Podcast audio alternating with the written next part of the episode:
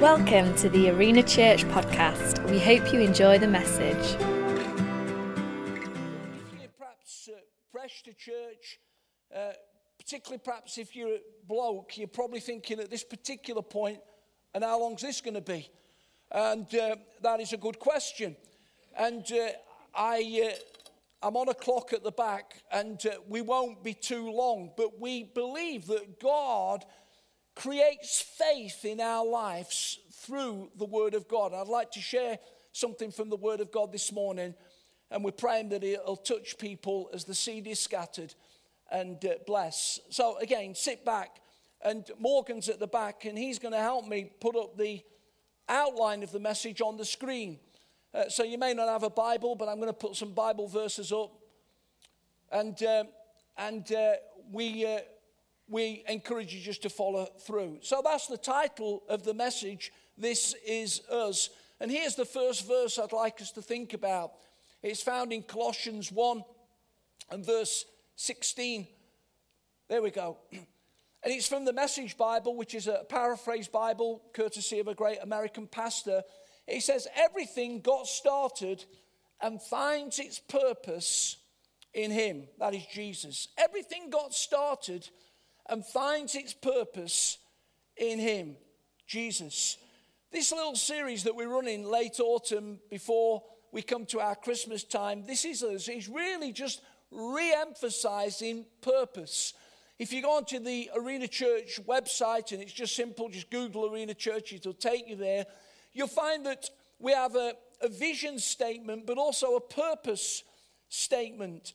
And uh, what we're seeking to do in these next few weeks as we increasingly emerge out of this amazingly challenging time caused by the pandemic that's affected every one of us is to re emphasize and re uh, with our purpose, that we live together, we do church on purpose. And this is what it is, and this is what you'd find on the website it is to go and grow and to love and serve our world, to go and grow and to love and serve our world. Now, last week, uh, Christian was here, I was in Belper, and we were dealing with the word go. In a moment, briefly, I'll deal with the word grow. But before we do that, let me just uh, talk a little bit about purpose. And we've got a definition for purpose on the screen, and it's this the reason for which something is done or created, or for which something exists. You did that on purpose. Now, sadly, many people in life are not doing things on purpose, they are aimless. They don't know why they're doing this. They don't know why they're doing that. They don't know why they're getting involved in that. They've no sense of purpose. But purpose is a reason for doing something or created for which something exists. It helps us to answer two questions very clearly. Number one, why are we here? I'm talking about the church now. Why are we here? And number two, if we weren't here, would we be missed? Ooh. Some years ago, we had a, an Australian pastor friend come through the church and he posed that question. If you didn't exist in Arena, would you be missed in the town? And I, I remember going to Christian saying, mate, I'm saying this with absolute humility, but the reality is we can answer that question yes. If we weren't here, many, many people that are helped in a practical way week on week would miss us. That's a good thing. For any local church, if it's not there, it's missed because we are living on purpose. On purpose. Now, this purpose has come out of prayer, it's come out of unity, it's come out of vision, it's come out of collaboration, intent, action, and so much more. Here's four things about purpose and uh, if you've got a, a, you know, a sense of purpose over your life, the principles work for you as well. Number one, simplicity. Simplicity. To go and grow and love and serve our world. A simplicity, even though in a growing church and charity, there's lots of complexity. Our executive pastor, Julie, is in Mansfield this morning. Many of you know her. And she runs a team of people that have to deal with uh, finance, charity law, safeguarding, risk assessment, uh, policies. Did you know we have a group of people in our church, their bedtime reading is the church policies of the church? Wow. So if you've got an insomnia problem, please come and talk to me because these, these, these policies, and they, they dot every I and cross every T. It's a gift. but there are layers of complexity. You don't have to worry yourself about them. Julie and the team are graced to deal with all of this. The other week, I stood up and said how the charity was moving from what was the old Model D to a CIO. It was a relatively smooth thing to announce and transition, but hours and hours had brought us there. So, underneath the complexities of our life, we must keep it simple. Keep it simple. Parenting is very complex at times, but ultimately, keep it simple. Secondly, purpose has clarity. Clear, not foggy. To go and grow and to love and serve our world. Number three, it has repeatability. You don't have to have a degree in nuclear physics to repeat, to go and grow and love and serve our world. It's just straightforward. Everybody can get it. In fact, the heart of the church is that if you've been in the church any length of time, says, What's the purpose statement to the church? Oh, it's to go and grow and love and serve our world. Repeatable. And then longevity. In other words, you've not got Christian coming next week saying, We're changing it all. And then, and then the first week of January, we're changing it all. I, I knew a pastor once, and he said to me, He says, I keep changing things in our church because I get bored. What he didn't realize was he was freaking the church out. I'm sad to say that that church that he was leading doesn't exist anymore because he had no longevity about purpose. He got bored. He wanted to change it. He wanted to tip over the tables. And the people, they just got confused. So that is how purpose works simplicity, clarity, repeatability, and longevity. To go last week, this week, to grow. Here's our Bible verse to think about for a moment. This is found in the New Testament of the Bible, and it's the last verse of the second book by Peter. Peter was a great disciple and apostle of the New Testament. 1 Peter, 2 Peter 3 18, but grow in the grace and knowledge of our Lord and Savior, Jesus Christ. Now, the the reason that the books of Peter were written was to encourage people. In the first century, the Christian church was growing amazingly, but lots of people didn't like it. It's what we call opposition or persecution. And I'm telling you, the, the opposition was fierce. Some people had to leave their homes, they had to leave the community that they'd grown up in. Such was the opposition to the faith. It's what we call the scattered or the diaspora, the Christian diaspora. So Peter addresses these letters to the scattered to encourage them. Even though their faith is being tested, he says it's more valuable than gold.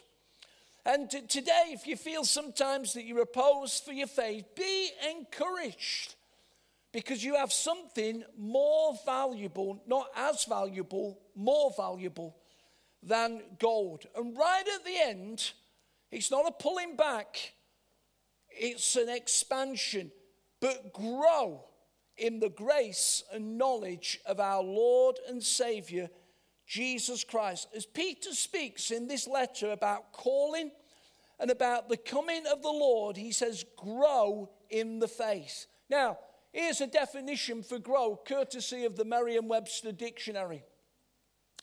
Grow to become larger or greater over a period of time. Some of us sometimes grow in the wrong ways, you know what I mean? But to become larger or greater over a period. The second thought for grow is increase. Increase. The third thing is to spring up, developing to maturity, expanding. And fourthly, to promote development. Now, without any sense of collusion, it just seems to me to be a wonderful coincidence this morning that at a dedication service for four amazing youngsters, we're talking about growing. We're talking about growing because growth is natural, normal, and expected. We've got little Dakota there in his mum and dad's arms this morning, just a few weeks old. But the expectation is that that little lad, before too long, is going to be racing around and getting stronger and bigger. I've watched it with my own little grandson, Caleb. You know, he's four and a half now. I'll come back to him a little later if I remember. He's big, he's strong. When he crashes into you, you know, you, you know it because there's a natural expectation for growth. Now, let me try and illustrate this because when I was early in ministry, many, many years ago, a wonderful family in the church where I was pastor invited me to go and see members of their family that were Christian believers. And it proved to be a very moving afternoon. They warned me a little bit about the situation before we got there, but what was, this, what was the case was that there were three children in this other family, and sadly, they all suffered from a, a, a, a, a genetic uh, issue uh, that caused stunted growth. If I can say it sensitively, I'm not talking about dwarfism. It, it was something different to that. But it stunted their growth. So the father brings his eldest daughter, and you know, she's just talking, and he said to me, Phil, how, how old do you think my daughter is? And I was sort of embarrassed. He says, She's 15. She looks seven. She looks seven. And it was, it was clearly painful for them, and it was painful for me on that afternoon. In all of that, their faith remained strong in the Lord. Why, why did we feel a bit of a recall internally? Because the natural expectation is for growth. Coming to maturity, springing up, expanding, increasing, and developing. And growing is part of the DNA, DNA of a triune God, Father, Son, and Holy Spirit. So, in the next few minutes, and it will be the next few minutes, I'm just going to bullet point five things that I think are important regarding growing. Number one, growing spiritually. What do I mean by that? I mean growing on the inside. Somebody said that the matters of the heart are the heart of the matter. We're always feeding the outside. We're always thinking if this is okay, then everything will be okay. And as we look around the world, we think that when everybody's got it like that okay, then it'll all be okay. You know, oh, if I could lose weight like Adele, you know, everything would be okay. But with the greatest respect, she's got a broken relationship as well. So she's having to navigate things through. You know, oh, if I could look like him. You, and we always think it's the outside, but the most important is the inside, the heart, the real, real you. And when we encourage people to receive Jesus Christ into their heart, we're basically saying that we open our life to a change, a change. And we allow Him to deal with the things that have gone wrong. The Bible calls it sin, to forgive us and to wash us and to give us a fresh start. Now, about this for a question? I was at my daughter's at the beginning of the week. Uh, we were just, I took Sharon up, just staying, coming back. And my grandson, Caleb, four and a half, he's getting ready for school.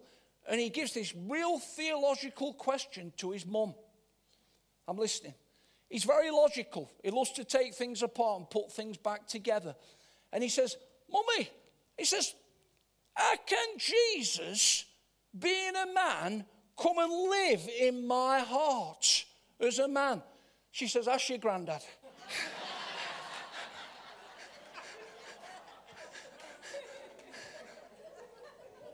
this is at 25 past 8 on Monday morning, you know.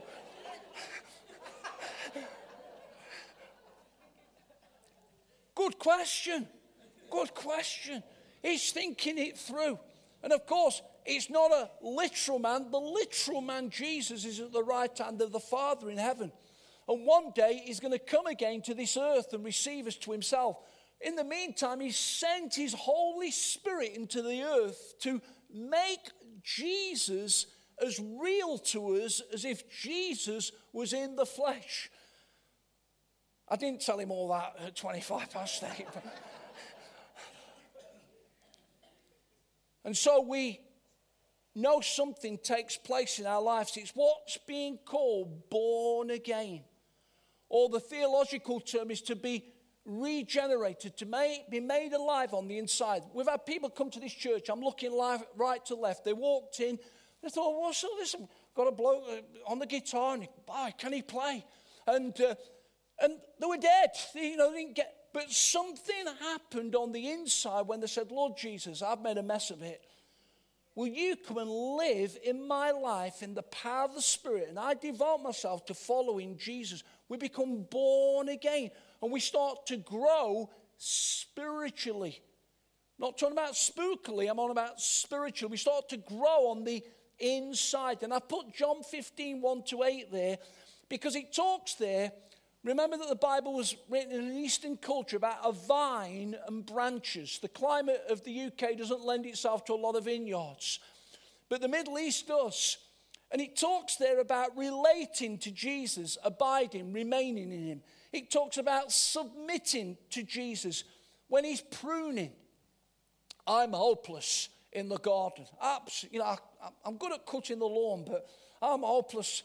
I mean, our Sharon's put up with me with my horticultural skills. I don't know. I've killed more flowers than you'll ever know. But I'm fascinated with people that grow rose bushes because at certain times of the year they're pruning. Then you've ruined it, you've ruined it, you've, you've cut, you've ruined it. No, no, no, no. We'll get more fruit next year. We'll get more flower next year because we prune properly. And as you begin to grow as a Christian, the father comes in and he starts, ooh, ooh. And all he's wanting to do is to cause you to grow and grow and grow. And as we submit to his pruning, sometimes reluctantly, anybody having an argument with God saying, God, please move on to something else? He said, No, I'm dealing with this. I'm dealing with. Anybody got up from prayer and then the next time you go to pray, you think God's forgot about what he said last time? And it's the first thing on the agenda. You know, he's pruning, all for our good. and then believing, believing, so that we might bear forth much fruit. Somebody says, What happens when we live God's way is He brings gifts in our lives, much the same as fruit appears in the orchard. And honestly, I sit at home sometimes and I think about people in arena and I just have a smile on my face because I realize where they were and what they've become and what they are becoming. And it's all growing spiritually. Secondly, briefly, growing numerically. It says in Acts 1:27 that we are to be fruitful and multiply. And then it also says in Acts 2:47 that the Lord added to his number daily those that were being saved. 12 became 120. 120 became 3,120. And then by the time we get to Acts chapter 6, bear in mind it was written by a doctor who was Luke, who was interested in detail, he stops counting and calls it multitudes. Do you realize that today it's estimated, and I'm talking about the broad sweep of the Christian church, that there are over 2 billion believers in the earth? You get that little whisper, yeah, if you become a Christian, you'll all be on your own. Somebody will think you're weird. There's two billion of them in the earth. And did you realize that 25% of the Christian population, that's 500 million, now live in the continent of Africa? A hundred years ago, there were hardly any Christians in Africa. God has done a remarkable thing.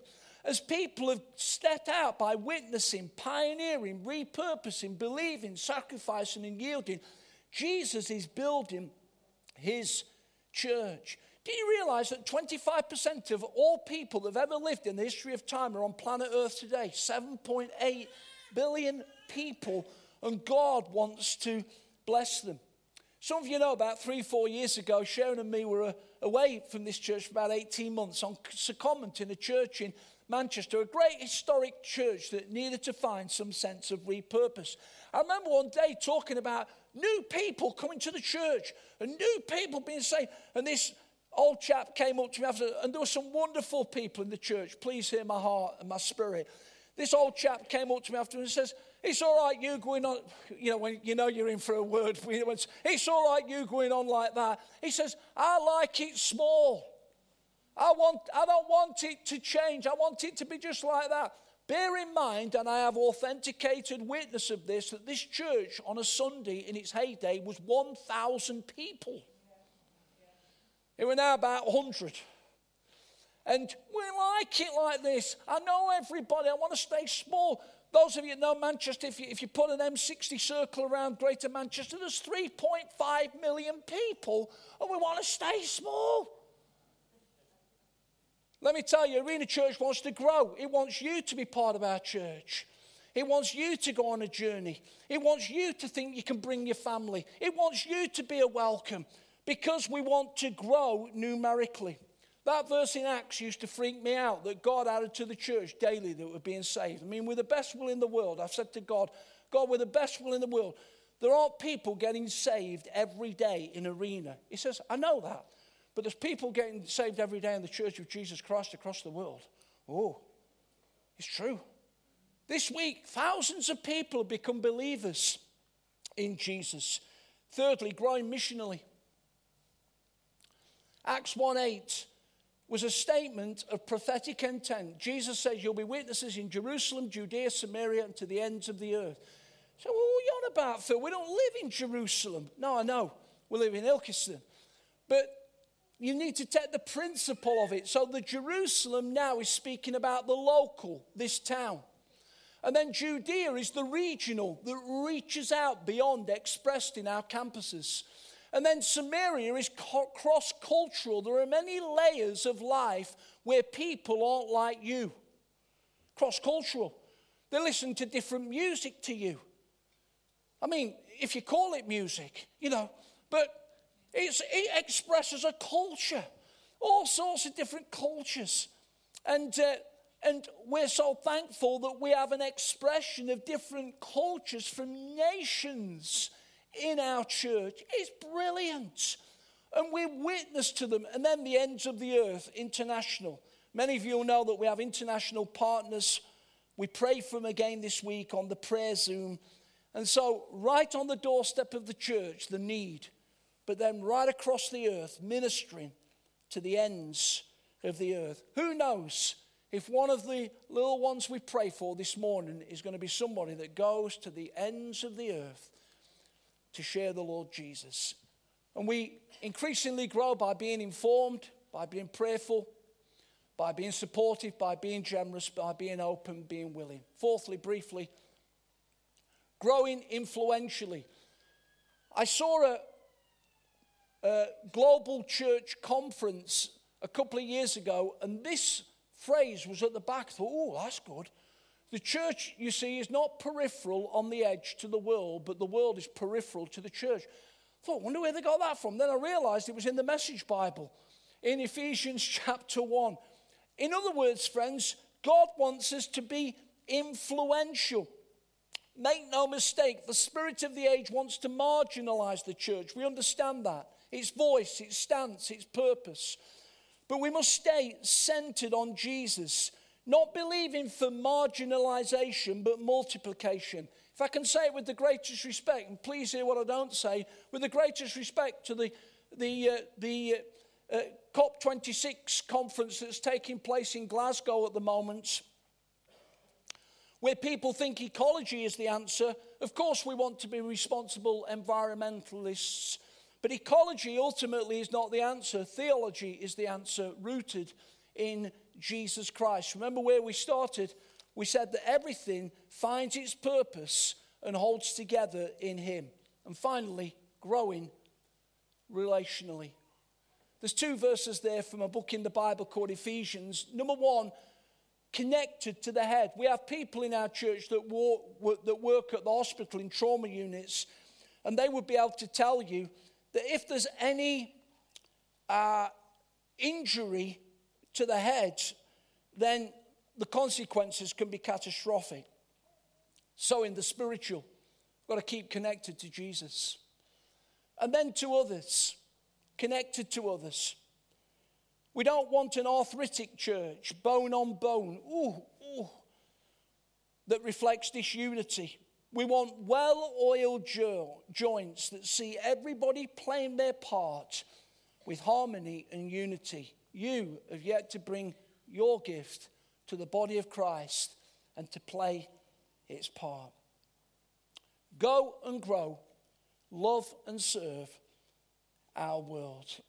We have an absolute expectation that the youngsters that we've prayed over this morning are going to physically grow, to expand, to increase, to develop, to spring up, as in the natural, so in the spiritual. It's God's heart that every one of us should grow in the faith, growing spiritually. Maybe you need to make a start and become a follower of Jesus.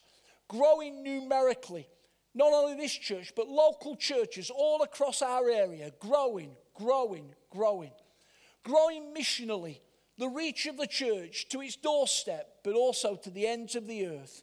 Growing influentially with a reasoned, wise voice that speaks into life's issues. And growing relationally to Jesus our Lord and to one another. Imagine for a moment, and please imagine, don't tell me theology's gone wrong for a moment, but imagine for a moment. Some of you have been separated from loved ones for a long time because of the pandemic. You weren't able to go. And of course, we've read heartbreaking stories of people on the other side of the world that have not been able to come and see, etc., etc. And even sometimes with my own grandkids who I don't see perhaps as regularly as I'd like because of distance, what's one of the first things you see is growth. I want you to imagine that God, 12 months ago, said, I'm leaving Arena Church for 12 months. He didn't. He didn't. He didn't. but I want you to imagine it for a moment. And this morning, he burst back in through the door. Almighty God burst back into the door. And the wonderful thing would be if God could say, Wow, look how they've grown. Look how they've grown. And we've got a final prayer to close. It's from the Bible. And this is my prayer. This is Paul talking. It's my prayer as well to the church this morning. This is my prayer that your love may abound, grow in knowledge and insight, so that you may be able to discern what is best and be pure and blameless for the days of Christ, filled with the fruit of righteousness that comes through Jesus Christ. Let's keep growing. One of the ways we can grow is by a consistent commitment to the local church. It may be that you had a, a fantastic meal last night, maybe a big takeout, a steak or something, but you're not saying, that's it for 12 months now. Because if you do that, you're not going to grow. You're going to eat again, probably today sometime. Maybe you've got a meal planned afterwards, a get together, a buffet, you know, just all those things. And it's the same with church. God does something in us as a miracle. Then we need to feed it. We need to feed it. We need to feed it. We need to feed it. And one of the ways we do that is by regularly doing what we're doing this morning. And you know, sometimes you're not always aware of your own growth. And when you say to little children at times, wow, you've grown, they, they're not of saying, yeah, no, I have. They're surprised. They don't realize it. They're just doing things. And then they realize that you've seen something in them. Honestly, if you will commit to faith in Christ, to growing in Him, you will become all that God has intended you to be. It's part of His purpose to go and to grow to love and serve our world.